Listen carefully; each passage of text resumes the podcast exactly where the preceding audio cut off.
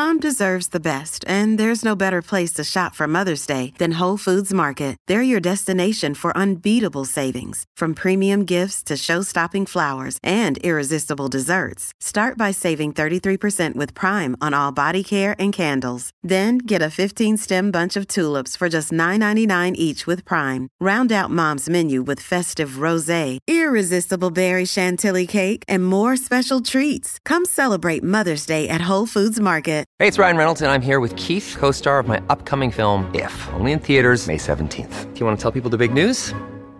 All right, I'll do it. Sign up now and you'll get unlimited for $15 a month and six months of Paramount Plus Essential Plan on us. Mintmobile.com slash switch. Upfront payment of $45 equivalent to $15 per month. Unlimited over 40 gigabytes per month. Face lower speeds. Videos at 480p. Active Mint customers by 531.24 get six months of Paramount Plus Essential Plan. Auto renews after six months. Offer ends May 31st, 2024. Separate Paramount Plus registration required. Terms and conditions apply if rated PG. Tuesdays is Nathan Buckley, though, at the start. Hello to you, Bucks. G'day, Gerard. How are you? I'm very well. You?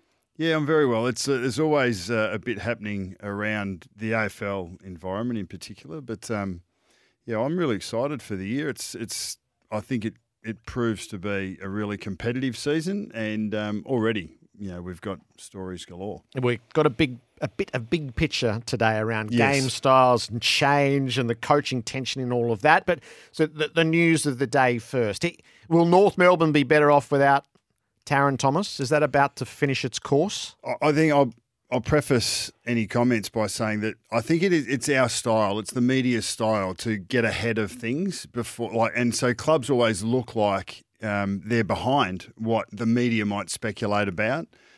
But North would be very aware of the next steps and what they need to do. Um, I think they've shown great pastoral care for their people, and Tarryn being one of those people.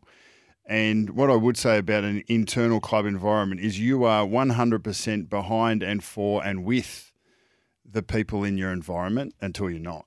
Um, so I don't know where North are at in that spectrum, but where there's smoke, there's fire. And if an individual simply will not or cannot uh, come along with the journey of the rest of the organisation, or the organisation can't sit and wait for someone to to join in. So this may be one of those nexus situations where North need to move on and, and allow Tarryn to take responsibility for his actions and, and you know hopefully make the, the according behavioural changes to make the most of whatever he's got in front of him. What, what's the talent trouble equation look like inside the four walls? I think the the um, the appetite to absorb the trouble is less and less. Uh, I think that it should be because I think the competition for spots um, is as fierce. uh, I'm talking about spots on lists is as fierce as it's ever been, and the responsibility of each individual to buy into what the club is doing both on and off the field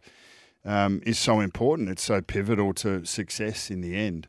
So if you have someone that's not rowing in the same direction, um, it doesn't matter how talented that player is. And we'll have different. I mean, throw a couple of names at me that you think are a talent trouble equation. Stringer and De Goey are a couple that I would would have thought have been there in the past. Who- else have we got? Toby, Toby Green has now now proven that the the talent and his application to his craft and and to the club has overcome any of the trouble that we saw in the past. Yeah. So you would have had. So I, I don't want to bucket everybody in together because there are different levels of off-field Yeah, and, trouble, and- right? but So- we like we love the bucket, yeah. don't we? So l- let's find the nuance in it. Yep. But so for a period of time, Jaidyn Stephenson would have looked like that for me at in your environment. You go, okay, so how much in how much effort goes into one player versus the rest of the locker room? And does that wear out over a period of time? And does that ultimately, not not in um, uh, not a sort of a pinnacle moment of trouble, but does that ultimately see a player tip out the accumulation of it? Well, Jaidyn's specific situation, and it's you know he's currently in the midst of his of his football career, and and he's a talented young man, young player that still has areas of his game to improve on on field. Um, and I don't know, I can't. I haven't been in touch with him in the last couple of years. I don't know how he's going off field, whether his professionalism has improved, but Jaidyn was no issue at all through 2018. He came in as a young player. He worked hard. He put his head down, and it, and really halfway through 19, it didn't look like anything was amiss. Like he was he was just a young kid who was trying to work it out and how he fit in. And and for the most part, it was really positive. He had a conversation with a teammate, a leader at the time, about um, what he'd done from a gambling situation, and that was a heads up self-reported to the club, self-reported to the AFL, ends up with the ten-week suspension.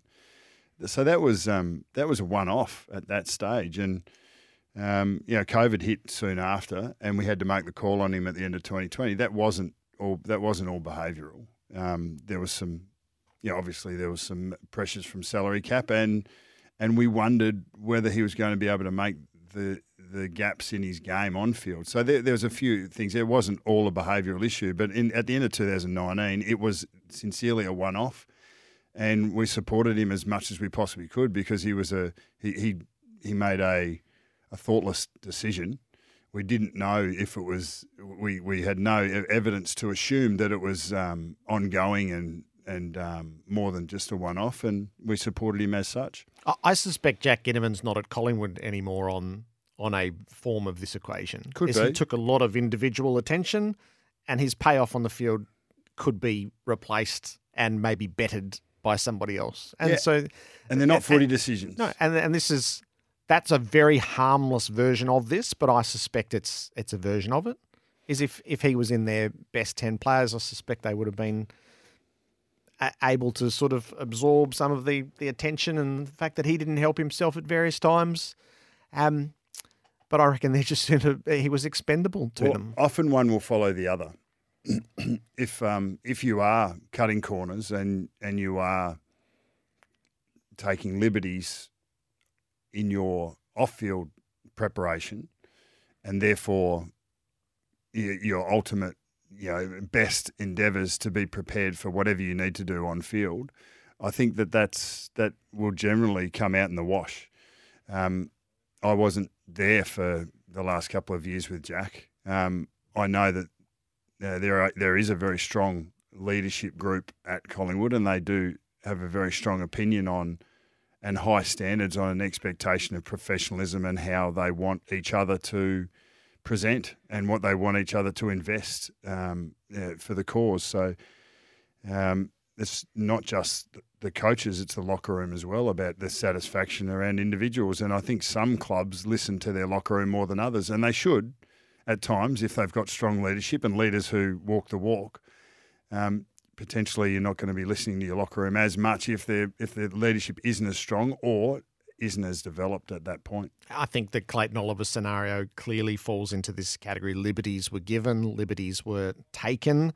Uh, and then the halt was put to that. And, and my point around the Oliver scenario is it doesn't actually matter what it looks like to us. Is they know in the locker room exactly what's been going on. They're living it, and they end up accountable to it. So the most dedicated end up answering for. Mm. Um, for someone who's not quite living those standards. But Oliver is such a great player and he's on such a contract that he, he is worth the effort. Yeah, and, and, and effort is playing out before us right now. I think. I mean, we we I find it very difficult as a as a logical thinker and a you know, uh, there's no doubt that this when it came to the surface for us and for even for the guys at Melbourne, there was still would have been some form of coping with whatever he was doing to cope and the pressure that he might have felt to be the high, a consistent high performer, those behaviours would have been festering and, and developing over, you know, I don't know, a couple of years. Like that's logical. Now it might not have. It might have been a one-off thing, and then it's then it sort of goes. Then it sort of the band-aid gets ripped off. But I, you have to assume that there's there's probably been issues bubbling along, but his con- consistent high perform elite performance has just kept that under the surface. Um, and maybe you sweep some of that stuff under the carpet whilst that's happening, whilst someone looks like they're coping. But as soon as it, it's quite obvious that they're not coping, whatever those issues are, whether they're personal, whether they're emotional, whether they're choices, poor choices, um, then it becomes a you know you, this is a, it's nearly a um, it's nearly a moment. I'm trying to think of the word where you, where you basically you, you sit down and, and you have a this is a come to Jesus moment. You're either with us or not. We- We're here for you as a person first, and then a footballer second, and we want to help you. And if we, it's an intervention. That's the word, uh, intervention. And you're just saying, well, we need to be here for you, and we, you cannot continue making these decisions or putting yourself under this stress, and now it's starting to affect the club. But we care for you, so it's. I think that's what clubs do, and, and in that sense, they're ahead of what the media see, Yep. feel, and believe. Yeah. So we wait to see what the AFL action is. Tom Morris with the report that it's going to be an 18 match suspension. So that in itself will give an insight into the gravity is that sort of suspension for off-field issues. It's hard to come up with a precedent. Is Ben Cousins got banned indefinitely for a period of time?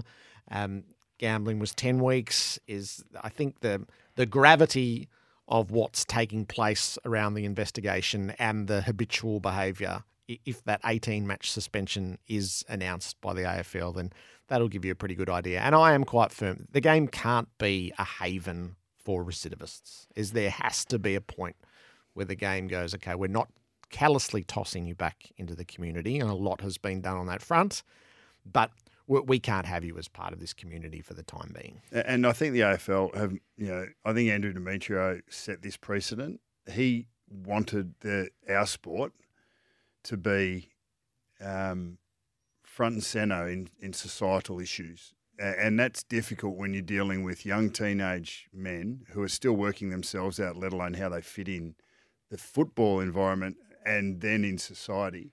So you're putting players on a pedestal, young men on a pedestal that potentially aren't the arbiters of, of how to live your life um, the best way. But it's important the AFL have followed through and become and become the umpires of what they think is societal norms, and and and hold. And I think we should be held to a higher standard because we're in a very public situation. But the AFL have followed through with that more often than not. I think clubs are very good at it, but quite often they will want to suppress and support internally before um, before having these things come out in public. They're not they're not as open as the AFL would be. I would I would have thought, but um, yeah, it's it's definitely changed. The AFL are taking more of a hands-on approach to these um, integrity issues and societal issues over clubs than they ever have before. Yep. The talent versus trouble equation. You'll have your thoughts. 0433 98 11 16 40 Winks Tempur Text, Tempur, a mattress like no other, and 1300 736 736. The match simulations, which then give way to the one practice match and then to the season. So, what are the trends of the game? What are the game styles? What are the anxieties of coaches at the moment when you've made all your choices and you've prepared and then you're just about to put them out to be tested by other teams and put them out in public? Nathan Buckley to run through the art of coaching and maybe the anxieties around the preseason game style. We'll do that through the prism of a few different coaches next. the game is moving in a certain direction, and, and if you don't move with it, you're going to be left behind, is something that we are very conscious of. Um, but I think that's still secondary to, you know, building the way you play around the, the strengths of your most influential players. We have tried to become um, a bit more dynamic, a bit more powerful um, in the way that we that way we play, and I think some of that you saw at the back end of last year.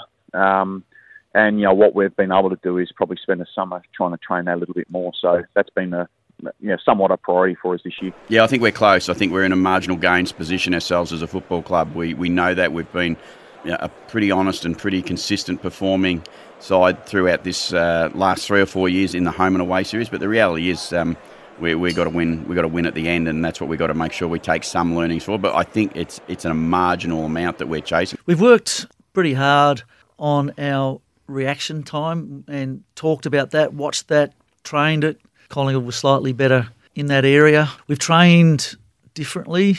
So we've played a lot more small sided games that are probably harder than the game, that are at higher intensity, quite deliberately. Train that reaction time. you know, you, right. you got to, you got to think more mm. more decisions to make more quickly. a glimpse into the mind of our coaches in the pre-season. So just a snapshot of those who have been on the station across the past week, the idea of marginal gains and change and then what you've really been specific about is that's very honed from Chris Fagan around identifying what didn't quite work again, what what Collingwood was superior about, and then investing time in that. So there's the minutia of it, Nathan Buckley, and then there's the big picture of game style and where you fit, what you've chosen, and what you're about to roll out. So let's have the big picture conversation around game style. Okay, where do we start? Evolution. I, yeah, I think I've gone back about 20 years to look at the premiers of the of the of the time and to look at where the game may have come from and evolved. So, and I found I only wanted to go back to 2010, but then I went back to you had to you had to include Geelong's era, and then I wanted to go back even earlier than that for the Swans and West Coast grand finals because they were just the toughest, fittest teams of the era. Like both of them were coached. Paul, Paul Roos and John Worsfold coached them to be tough inside and fit to get to the next contest. And that's pretty much those grand finals. That's the way they were played. And they just bullied other teams with the way that they were able to win those contests more often than not. Then, then uh, Bomber had Geelong going with you know really solid intercept defence, gun mids, and that and that run in, run and carry attitude that we want to score heavily as heavily as we possibly can. The way that that was counted was come forward defence. So St Kilda and Collingwood had eras there where their defence was was designed and drawn to put pressure on the ball and stop that run and carry. So yeah, Collingwood had that success over St Kilda in 2010. Chris Scott comes in and he evolves Geelong's um, because Collingwood had that really uh, significant pre- uh, preliminary final win in 2010 against Geelong, and that was a shock. Chris Scott comes in, he says, "All right, well, if you're going to press us that hard, we're going to kick over you." And so Geelong changed slightly with Chris Scott. He, he doesn't probably get enough credit for that little shift that he made.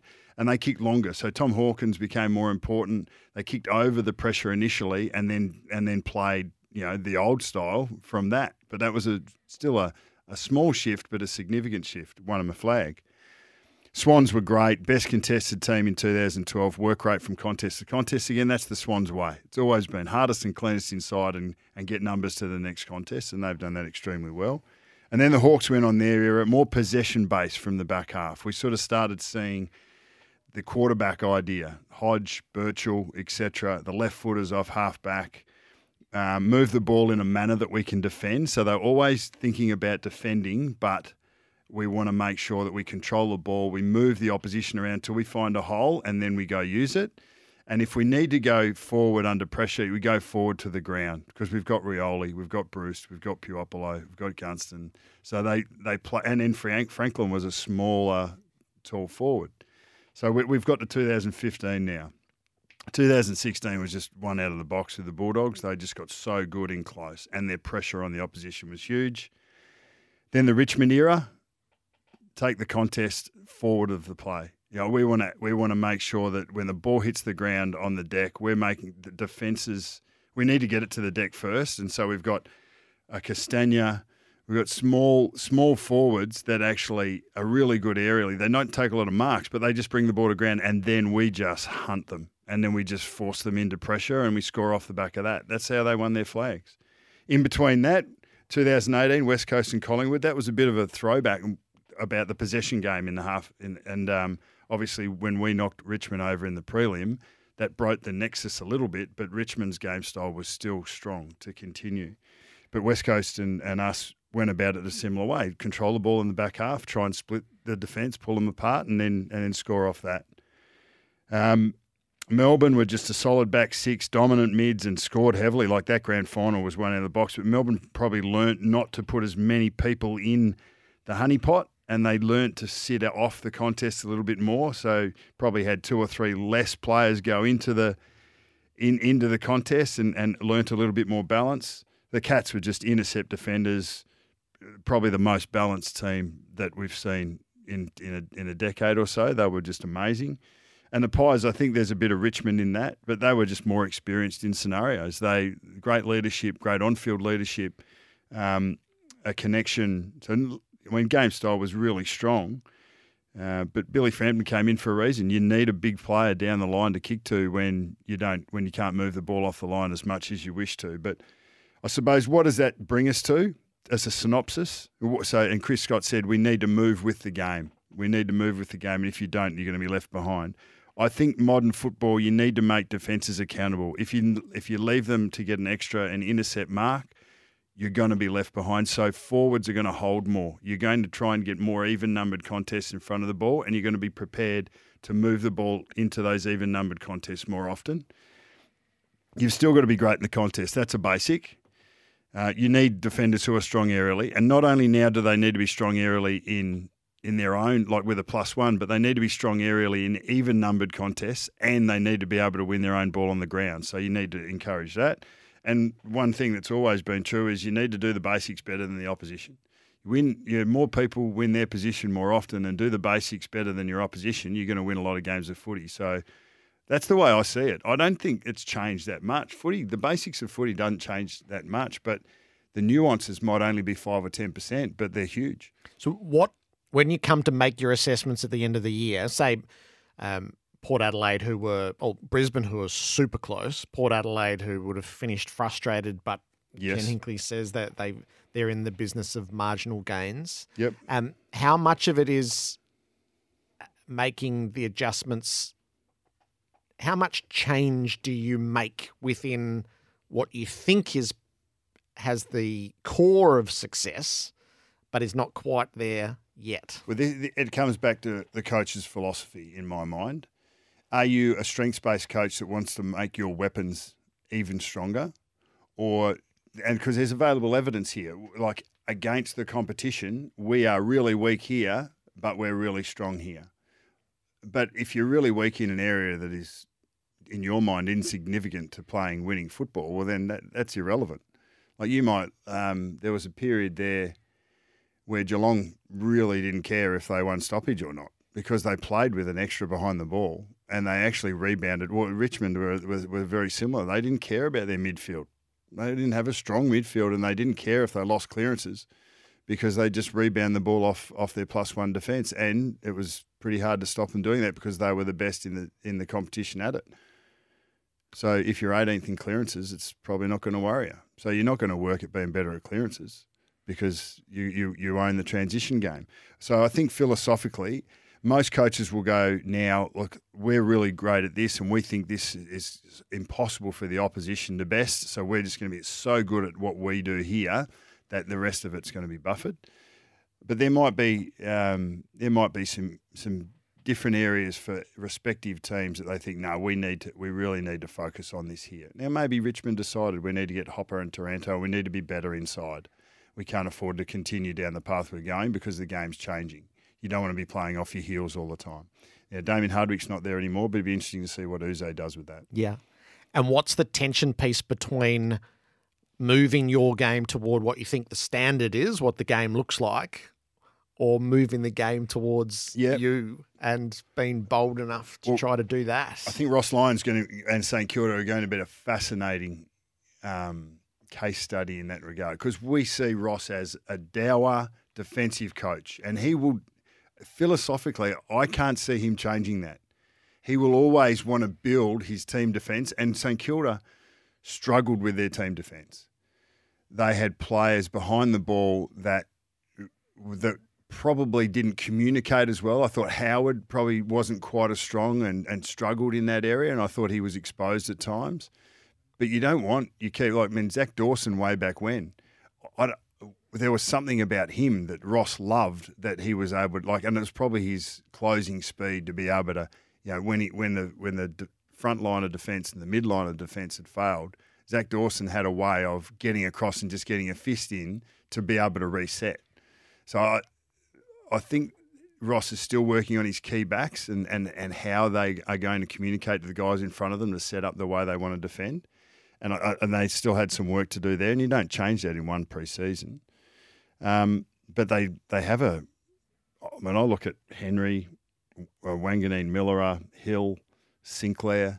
Like they, they could be the most dynamic team off the back, and and I've and, and he's has spoken about that about wanting to move the ball fast and wanting to um, challenge opposition defences. So St Kilda are going to be an interesting study between the the philosophy of the coach and the way the game's going. Ross is going to need to potentially he's going to work out: Am I going to hold my forwards forward more because traditionally he's been a empty out the forward line and get all the way back to support our defence in our back half. But to expect your forwards to do that and then get all the way forward and and um, and even up their numbers when they get in the forward line, it's nearly impossible to do. Something's got to give, and he's got to work out exactly what that balance is. And I don't think round one will be when we see that solution. Yep. It evolves for every team along the journey because the seasons are as long as they've ever been. Nathan Buckley, the art of coaching and setting a team up for the season game style wise. You'll have your thoughts 1300 736 736 and the 40 Winks Tempur text 0433 98 11 16. Tempur a mattress like no other. Here's Nathan in the newsroom. Nathan, thank you. And Callum Twomey is reporting more pain for the Hawks. Defender Denver Grainger Barras has had surgery after suffering turf toe last week. He'll miss 12 to 14 weeks. So Sam Edmund will come in and join me a little later. As the scourge of injury Mm. in the pre-season has wickedly hit Hawthorn. It has, and, and I was down there on Thursday, last Thursday, to watch it. And um, Sam um, actually came across and sat with a crew of us there for a little bit. He said, "Yeah, he goes, if I had a top five that are people that I wanted to get through unscathed, we lost two of them in Jiath and um, and Blank. So it, it it's it does." It, it is challenging and it's not great for a developing team because you sort of you need momentum. Like the players need momentum. They've done it. They've done a lot of work you know, like in pre-seasons leading into this and through this pre-season, if you've really invested, you and then little things like this happen, it does. It, it especially the key players, it sort of takes a, a little bit of a nick out of you as you go along. Now you need to build that resilience and wherewithal because the best teams go along these journeys and collect them, and then they callous and then they get better. Um, but in the in the short term, it, it it just becomes another hurdle that they need to overcome, and sometimes you need clearer air or smoother waters to be able to take the steps that you, you'd like you'd like to take. But that's life. That's the game. Yeah, and it, it feels like there's a club that does get hit hard on the way into a season each year, and Hawthorn uh, are saddled with that um, in the final few Their, weeks. their challenge their challenge is to is to accept it, understand it, and even with the commentary that'll happen around it, you don't want to become hangdog about No, it because no. it doesn't help you. So it's just, this is opportunity. You know, so now Ethan Phillips comes in and played a great pracky match. Actually stood out in that practice match. Playing on Mitch Lewis did really well. Like Mitch Lewis was nowhere to be seen in the best forward line because Ethan Phillips does a job on him. So takes some intercept marks, been overlooked by 18 clubs three years in a row. So overlooked 54 times. Like he's he's ready to go now. It's, and and he's hungry. We heard in the interview this morning. He's ready to go.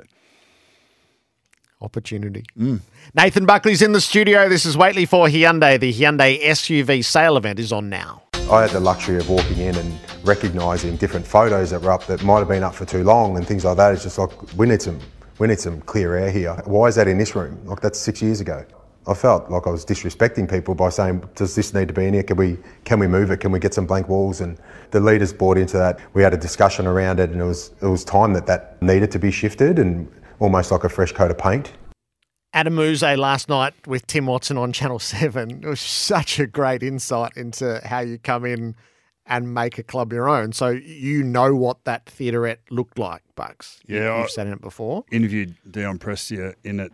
Um, yeah, at the beginning, it would have been five or six games into last last year, and it's actually it's the theaterette. It's where they meet. It's where they talk about their game reviews, game previews. It's it's the inner sanctum of the inner sanctum. And um, yeah, there's there's photos of their successes uh, up there in their eras, you know, 17, 19, 20. And there, there's a balance of celebrating and reminding yourself about what you've achieved, the work that's gone into it, and how that feeds into your opportunities going forward, and letting that go, cutting the cord, and realizing that it's time to not start again, but we've, we're, we're, we're now cleaning the slate, as you know, put a new coat of paint on, as Yep. as Yze reckons, and and go again. But I mean, you look at you look at Richmond's list, like even just go through, like say Nick Vlaustin, Dylan Grimes, Dion Prestia, Dustin Martin. Now it's a pretty good start if you're reading down number order. Liam Baker, love him. Like just love the way he goes about it. You know, Taranto's you know been there for a short time. Jayden Short, best and fairest winner. Daniel Rioli, Lynch. How's he going to go? I mean, there's there's no shortage of of talented players at at Richmond. So it's as he said, talk to the leaders, make the adjustments. There needs to be a mind shift.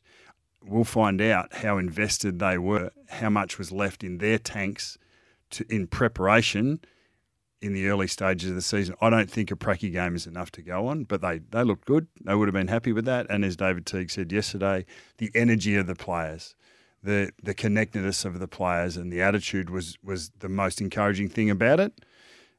You know, well, they'll be tested at different times, and we'll find out whether they step up or whether they fall away.